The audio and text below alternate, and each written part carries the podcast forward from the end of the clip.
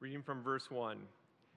Now Joseph had been brought down to Egypt, and Potiphar, an officer of Pharaoh, the captain of the guard, an Egyptian, had bought him from the Ishmaelites who had brought him down there. The Lord was with Joseph, and he became a successful man, and he was in the house of the Egyptian master. His master saw that the Lord was with him, and that the Lord caused all that he did to succeed in his hands. So Joseph found favor in the sight in his sight and attended him. And he made him an overseer of his house and put him in charge of all that he had. From the time that he made him overseer in his house and over all that he had, the Lord blessed the Egyptian's house for Joseph's sake.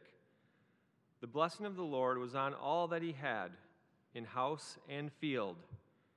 So he left all that he had in Joseph's charge. And because of him, he had no concern about anything but the food he ate. Now Joseph was handsome in form and appearance.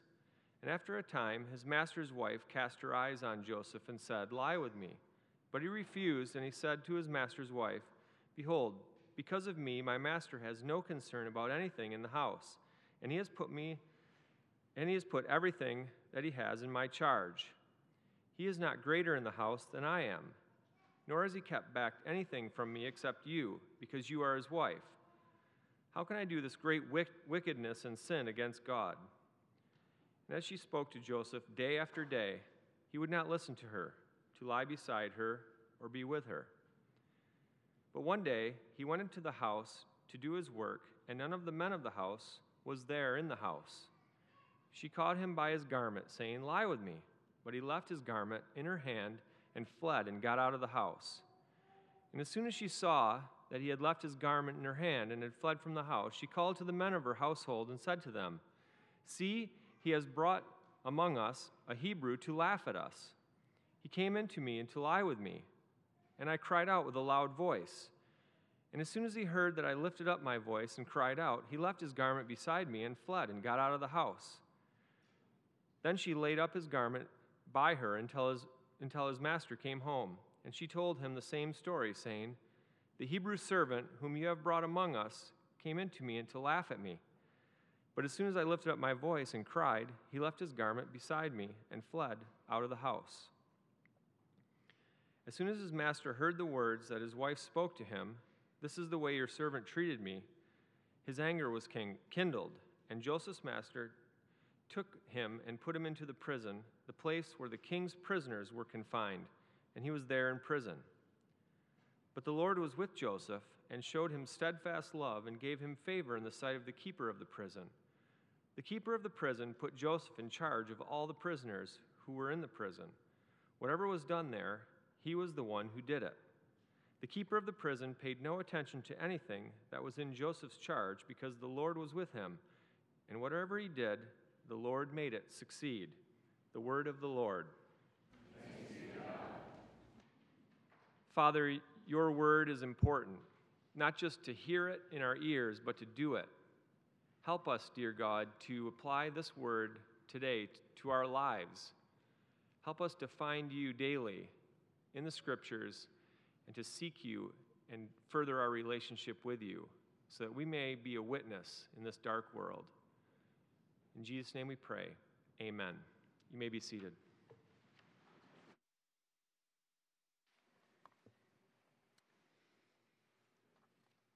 Well, good morning again. I know you've already been welcomed, and let me add my own voice there. It's good to be together, open God's Word, start with a little story, try to collect these things. Um, guy's name was Larry Davis, and he was walking out of church. Uh, I was in St. Louis, Missouri last year about this time, and uh, he observed a car coming down the road, and it was down, it was down a hill. And the car was going too fast. And uh, in fact, the car was accelerating all the way down this short block. So much so that Davis estimates that when the car uh, left the road as it came to the T.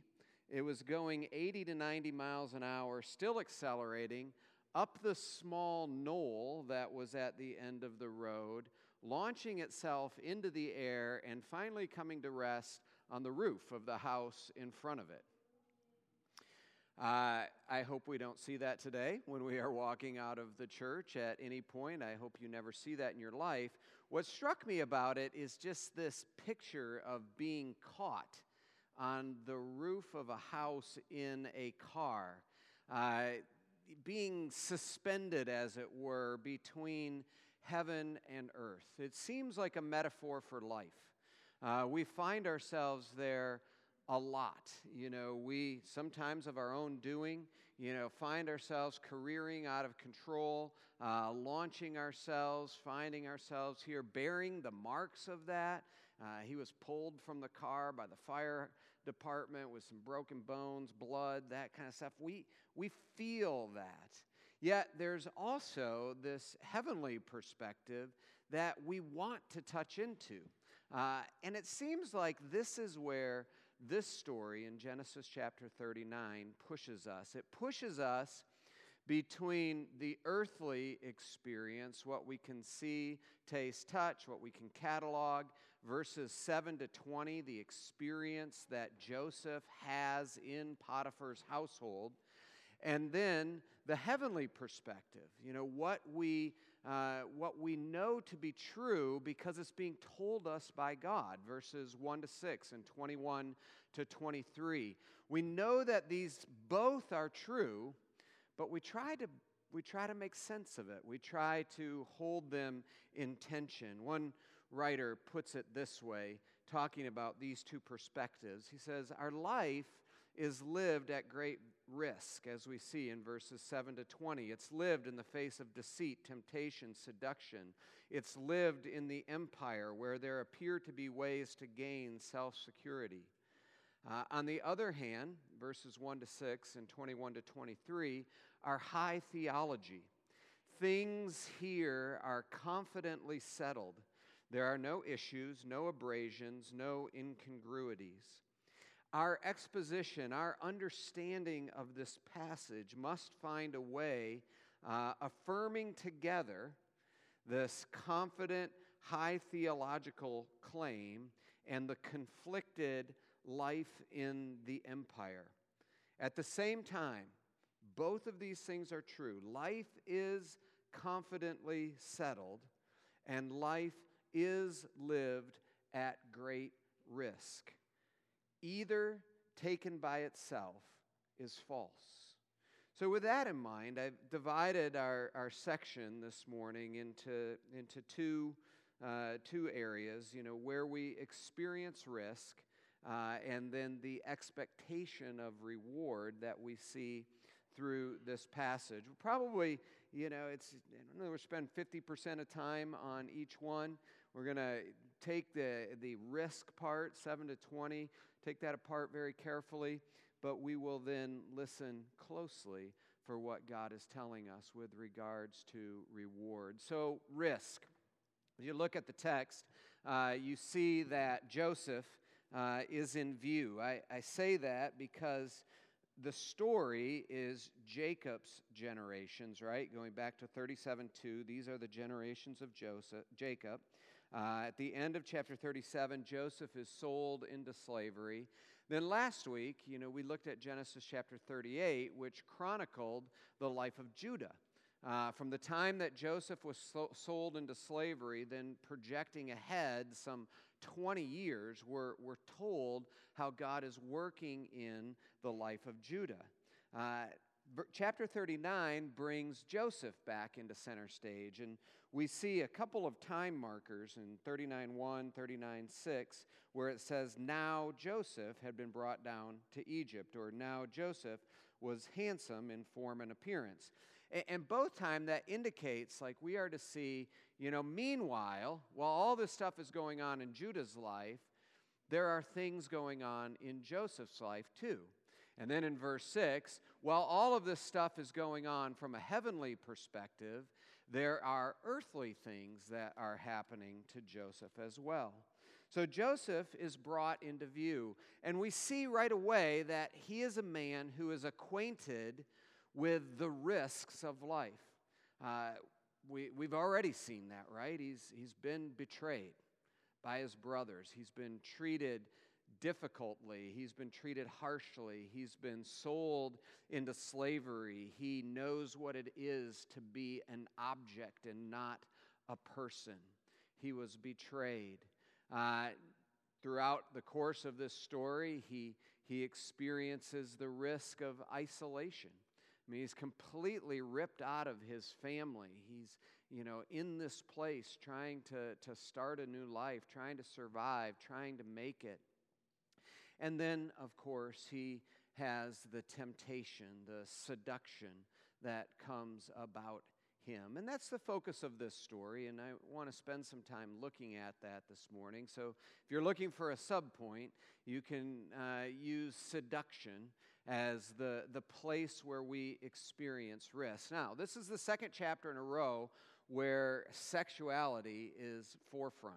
Uh, chapter 38 we saw that particularly with Judah, his appetites and, and how he sought to uh, satiate those appetites sexually. Here we see sexual temptation come uh, again. This time, uh, it's not Joseph, the male, who is the pursuer, but it's Mrs. Potiphar, who obviously is the female, who is the pursuer at this point. Why does the Bible spend so much time dealing with our sexuality? Well, it's so intrinsic to who we are. Uh, you know, we, we are spiritual beings and we are sexual beings. We are tied up kind of at the core of our being. It's so intimate, it's so vulnerable. Places where God is to be, the intimate, vulnerable places of our life.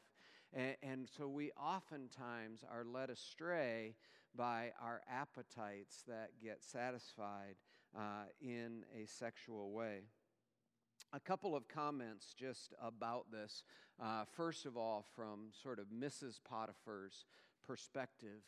Uh, you know, sometimes when we read these stories, we, we want to know who's wearing the white hat and who's wearing the black hat. Uh, you know, who, who are the good people, who are the bad people. Well, if we approach life that way, we would have a difficult time, right? Well, if we approach ourselves that way, we would have a difficult time because I think it was Alexander Solzhenitsyn who said, you know, the line between good and evil runs right through the heart of every man. Uh, we, we recognize that it's, it's just not always that binary. It's not always that easy when it comes to, to telling right and wrong. Certainly, here we see where Mrs. Potiphar is struggling. Uh, but she's struggling, right? We don't know what her life was like. She was married to somebody who was big and important. You know, did he spend time with her? Was he nurturing his relationship with her? Uh, was she, you know, what kind of background did she have? Was her family of origin the type that, that taught her the things that she needed to know about relationships and all of these things? We don't know. She comes across as sort of a flat character. But I think we can be a little bit sympathetic with her because we know our own hearts and we know our own lives. And, and so we, we see her as this person who's trying to fill a hole, like Judah was. You know, Judah was trying to fill the hole that he, he, he didn't fill with God and he left the covenant community. Mrs. Potiphar is trying to fill a hole as well, and she also is looking in the realm of sexuality. We don't often talk about sexuality and women a whole lot. It seems like, especially from church's perspective. Uh, you know, we talk about things like pornography, all of those. It's, it's geared at men. Men are the predators, men are the ones who really struggle with, with lust and the sin of the eyes. And, you know, women are much more relational and all of these different things. Um, it's probably a blind spot. I was helped uh, by Harvest USA this spring, actually. They, they put out a whole magazine uh, focused on women and sexuality. Harvest is a, is a ministry. If you're not familiar with it, they have so many good resources. You can easily find them online. It's a ministry that arose out of 10th Pres in Philadelphia. uh, entering into sexual struggles, same sex attraction, pornography, uh, all of these different things. In fact, I, I think um, John Freeman, who is the director, was here uh, at Christ Church maybe a decade ago and, and doing a, a seminar uh, related to, to sexuality. But this particular uh, issue, like I said, was de- dedicated to women and sexuality. In it, Ellen Dykas, uh, who is on staff and just deals with women and their sexual struggles, says this Why does the church have a blind spot when current statistics on porn use show that 60% of females ages 18 to 30 acknowledge that they look at porn monthly? Is that number higher than you anticipated? You know, we're not surprised if it's the guys, right? But with females, are we surprised by that? We, you know, maybe, but that's, we probably shouldn't be. Um, she goes on to say, Pardon me, but I have to yell. And here she goes, all caps in her article. This is a dangerous blind spot. Uh, it's leaving Christian women to struggle alone in silence and shame. I have taught on sexuality to women from all over the United States and several countries, and their testimony is consistent. We are struggling. And we don't hear the church talking about this as a women's issue, and we don't know where to get help. Mrs. Potiphar helps us to see that you don't have to be a male to struggle with sexual issues. This is something that the whole church struggles with. And, and, and we need to uh, find the church to be the kind of place where we can come and we can struggle. You know, part of the reason maybe why, you know, we don't address it, in pulpit in different places is and there's a certain awkwardness for me as a man, you as a woman. You know, I, I am more than available for you to, to come and to, to share those things with me, but I'm probably not the person that's going to walk with you through those. You know, I can be a resource that can help to point you to mothers, sisters in the faith. Uh, we have a wonderful staff that has several women on it that certainly can help you. Our women's ministry is full of mature, godly women. There are definitely resources available in the church, and, and we want to be a place that can connect you of whatever gender you are with people that can help you. I know some cases it's it's it's deeper than just even a friendship. It's it's counseling. You got to some work to do dealing with some baggage, family of origin, things that may have happened to you in your life. Uh, these are the types of things that this has to be a community where, where we can come and we can walk alongside of one another as we think about the risk, right, in this world. Uh, we, we know that one of Satan's primary ways to take us away from the Lord is through sexuality. Of course, Joseph experiences this from the other side, uh, not the one with the hole necessarily, but this is a real risk for him. You know, this temptation, and, and surely it was a temptation for him. I mean, Joseph, again, is somewhat of a flat character, but he's a man. And, and he, is, uh, he, he surely is tempted in the moment by the opportunities that are placed in front of him. But it's a risk. It's a risk for his career, his, his life. You know, there in Egypt, like I said, he's isolated. He doesn't have any hope of ever seeing his family again. If he loses this position, what does he actually have in life? And he may actually lose his life. Uh, it's been commented that it's rather unusual that Potiphar, it's probably not the guy's name, by the way, it's probably his title. Uh, he's sort of the captain of the Secret Service for the Pharaoh. Uh, but the Potiphar, if, if this would happen with a slave, would most likely put him to death. Uh, and Joseph probably is very aware of it. The fact that he puts him in prison may have more to do with Potiphar's own suspicions of his wife's involvement of him. The text says Potiphar was angry. It doesn't say who he was angry at. And so Joseph finds himself in prison. But the risk is very real on a uh, you know on a day in day out basis with regards to Joseph. And you know we know that. It's amazing, you know, you think about uh, affairs, you think about, you know, pornography, work computers, all of these different things like that.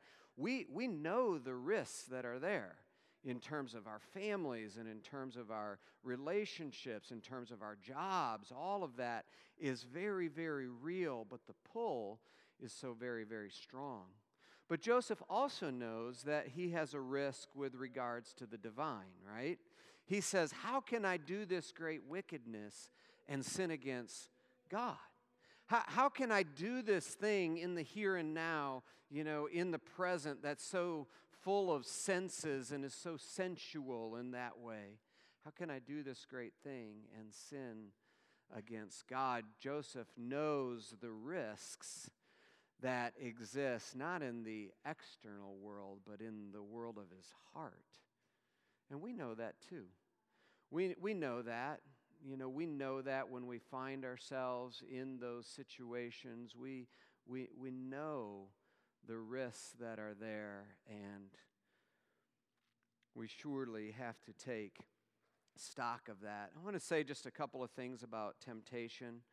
You know, temptation comes into all of our worlds, uh, and I'm, I'm sure many of you can connect with the sexual temptation, but it's all kinds, right? We said that last week. You know, we have the temptation to, you know, see how many likes we can get on our Instagram posts because we are going to, you know, use that to judge you know, how popular we are and how loved we are. We have the temptation to, to work like a dog because we're getting our security from the affirmation we're getting at work. We have the temptation to, you know, pursue money, to pursue uh, influence. Any of these things, they're all God's substitutes. We have those temptations. First thing about temptation temptation itself is not a sin you are tempted. You know, these are things that are brought into your heart, uh, but they themselves are not sin. It doesn't become sin until we latch onto these things. Hebrews 4 15 is very instructive for us because it tells us that Jesus, you know, fully man, was tempted in every way like we were, yet without sin. He was without sin. So he knew temptation, but yet he sinned not. You know, what would it mean if Jesus was taken up to the mountain and Satan asked him to make the stones into bread? If that wasn't actually a temptation for him, it surely was. But Jesus stood against the temptation. And that's the second thing about temptation is that while it in itself is not a sin, it definitely is something that we need to stand against. And, and, this is where, you know, we walk that line as Christians. You know, when we affirm that temptation itself is not a sin, there can be the, the temptation to say, okay, well, if it's not a sin, I can allow this, you know, in my heart. But when we give it a, a, foothold in our heart, the temptation grows. And, you know, that's when we find that we've actually grasped onto it a little bit and we're allowing it to flourish. And, you know, this is just the, the way of our, our thoughts. This is why David is so rigorous before the Lord. He's saying, Search me and know me, try me, see my inmost being. You know, see if there's anything offensive in me and lead me in the way everlasting. We have to be rigorous with our inmost being, and we have to uh, we have to resist in the power of the Holy Spirit the temptations that come to us. I mean, surely you can see so many ways that that is applied uh, in our life. Um, and note too, verse ten, uh, day by day day by day, she was after him, right? Lie with me. Come on, just do it. Lie with me. Come, just and and, and notice too. I don't know if you picked up on that. Uh, he he would not listen to her, lie beside her, or be with her. You know, you've got sort of three different levels there. You know, listen, lie beside, not lie with, uh, or be with her. Know, he, he did not, in this moment, in this particular way, he did not give sin a foothold at all. Uh, temptation. Are you, are, you, are you stewarding your temptation well? Uh, do we know? Do we, are we watchful of, of what is happening in our life? And then, secondly, so that, that was all. This is the biggest point by far and the biggest subpoint. That was seduction, right? There's also this self security that I think is in view here and we're somewhat warned about. You know, Joseph, God is the hero of this story. I, I want to re emphasize that over and over and over again. You know, oftentimes in our Sunday school presentations, even in the ways that we think about these, we tend to think about Joseph as the hero. Joseph is a type of Christ, but God is the hero. And uh, we already saw in chapter 37 that, that Joseph was, was proud, right? He, he, he was not very wise in the way he went about his relationships with his brothers. And I wonder here, too, exactly if, if Joseph is being as watchful as he could in his own life. Verse 8 and 9, you know, she says simply two words, lie with me. He gives her a lot of words uh, in response. And he actually says, like, I- am as great as your husband. I mean, he's no one is greater in, in the house than, than me. You know, I'm kind of at the par with your husband. The only thing that he's kept from, from me is, is you. Uh, so, so he's, he's very confident in the place where God has him. So much so that in verse 11, and this is what I like Joseph, what are you doing? He goes into the house with only her. Like, that's not a very good thing to do. I mean, we, we need to really watch ourselves and not have so much confidence in ourselves. You know, Paul says in 1 Corinthians 10, verse 12, he says, let him who thinks he stands take heed lest he fall. You know, there is that warning that, that we need to watch the situations that we put ourselves in because we can't always trust our hearts. You know, if you are addicted to cocaine, uh, it's not a very good idea to go to a party where there's going to be lots of cocaine available. You may feel like you want to stand against that, but the draw is just going to be so powerful. You know, we have to be wise about the situations that we, we put ourselves in. I mean, sticking with the sexual theme, we, we have to watch, and as parents, we have to help our kids watch. You know, it's not very smart to, to put an unfiltered computer alone with a teenager in their room. I mean, you're just asking for trouble. You know, there is, and let's just take teenager out of it. You know, none of us are, are really capable of that kind of thing on a day in and day basis, day in and day out basis. We, we need to be careful uh, about the situations that we allow ourselves in relationally.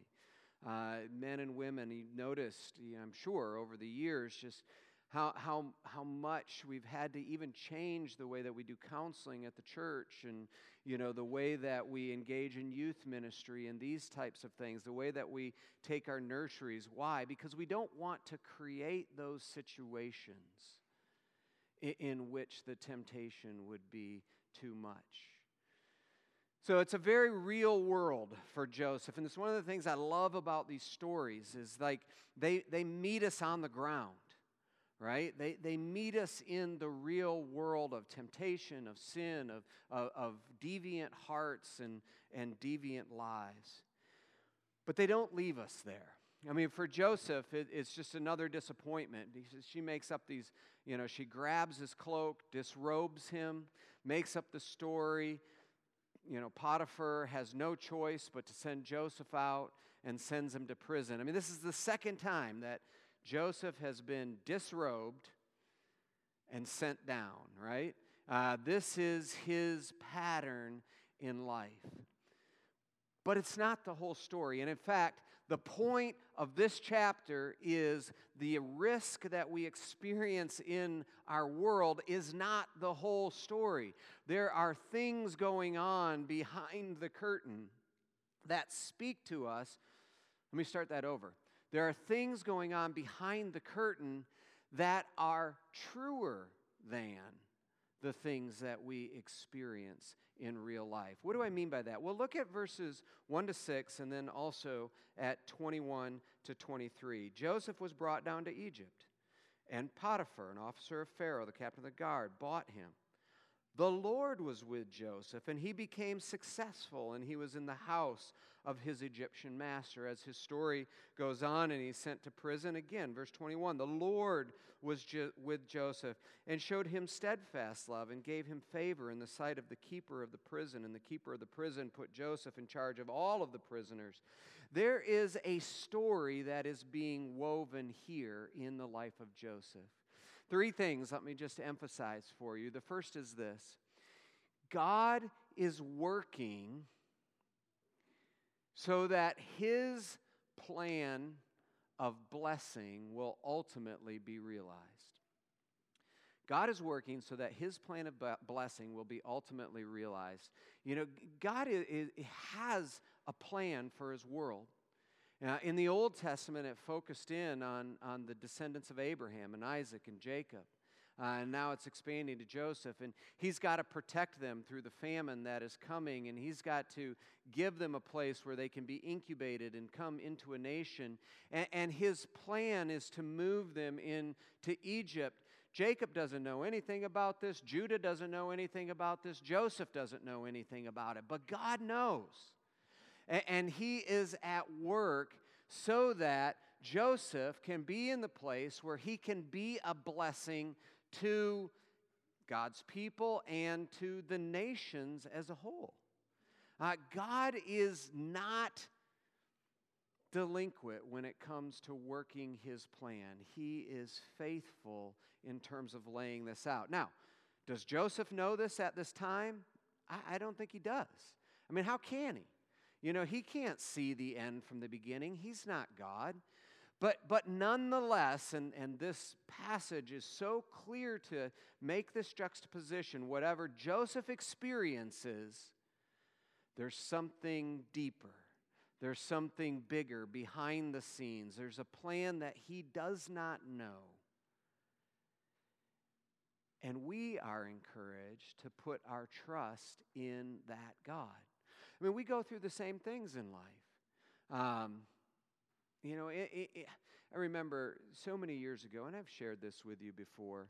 I mean to make light of this in any way um, or to, uh, to, to make this trite, but when we lost our oldest daughter uh, at three months of age, 24 years ago, I, I had no idea what God was doing in that moment. And I still can't say with confidence, you know, why that happened. But I can see ways that God has used that experience in my life and that loss uh, in my own growth and development, you know, ministry in different ways.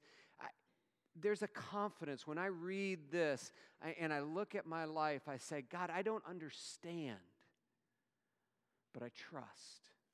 I trust the God who is there and who does know the beginning from the end. Why do I trust? Well, secondly, you know, God has this plan. Secondly, it's his nature. What, what is really interesting about this, these passages, the, the frame here, 1 to 6 and 21 to 23, is that throughout, God is identified not by the term Elohim, uh, which is sort of the generic word for God. It's, it's a little bit like you know, when we say God and then we say, we have to clarify whether it's a capital G or a small g. You know, we can use the word God to talk about, you know, Baal, or we can use the word God to talk about the God that we worship. That's Elohim. Yahweh is different. Yahweh is God's personal name, it's his covenant name. And all throughout 1 to 6 and 21 to 23, it is Yahweh. Uh, Yahweh was with Joseph. Yahweh was with Joseph. Part of the way that you can know that is, you know, it's translated as Lord and all of the letters are caps in your translation.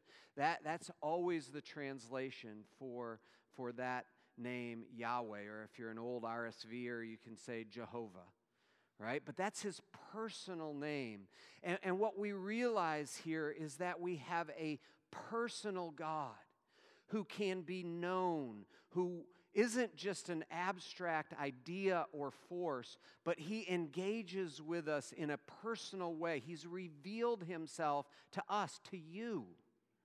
And he wants to be known that way. And this personal God has a personal love. Uh, you know, I love verse uh, 21. But the Lord, Yahweh, this personal God, was with Joseph and showed him steadfast love the Hebrew term for that is hesed. And it's so tied up with who God is. It's repeated over and over again. Exodus 34, when Moses uh, asked God to reveal himself to him, he says, I am the God who practices Hesed, the steadfast love. And, and that is where our confidence is. It's not just that God is powerful and He has a plan and He's controlling these things, but that He's personal, that He loves us, that He has given Himself to us in such refreshing, such personal, such intimate ways. And one of the ways that we see this the clearest is that He's given us His very Son. I don't know if you notice this, there's a pattern to Joseph's life. It's exaltation, humiliation, exaltation, humiliation, exaltation. You know, there's this pattern to Joseph's life. And when I start talking about exaltation, humiliation, exaltation, your mind should be drawn to the one who's so much greater than Joseph the Lord Jesus Christ, who, though he was in the very nature God, exalted, made himself nothing, disrobed, taking on the form of a servant, humiliated. But God was pleased with him and raised him from the dead, and he is now seated at the right hand of God the Father exalted, robed in a new righteousness, a robe, incidentally, that can never be taken away. He will never be disrobed. And by extension, you and I, with faith in Jesus, are robed in that same righteousness. And it can never be taken away. You see, this, this story, it's not be like Joseph. Th- this story is find yourself prostrate before Joseph's God because he is a God who delights, delights to enter into the risky propositions of our life in order to bring the certainty of reward. Do you know him? Have you placed all of your heart, soul, mind, and strength on that relationship? There is nothing else that will satisfy you. But He is so satisfying because of His great love for sinners. And incidentally, you know, Joseph comes not on his own merit. There's room for Mrs. Potiphar. I don't know that she ever made it. You know, we're not told anything about it, but there's room for her. If she would find the Lord Jesus in repentance, because I know that, you know, when we talk about sexual sin, there's so much shame attached to it.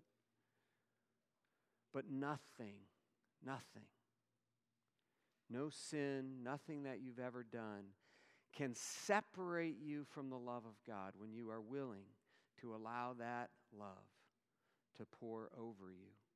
through repentance and faith. It's a great story.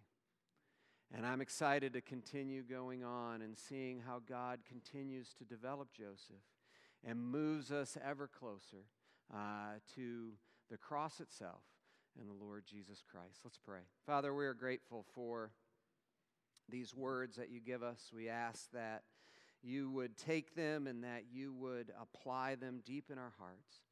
Father, as we get ready to, to come to the table, that, that place where the, the vagaries of earth are met by the beauties of heaven, Father, as we prepare to come to this table, may it be so thirsty and hungry for the grace that is ours in the Lord Jesus Christ. Thank you, we pray. Continue to hold us fast. In Jesus' name, amen.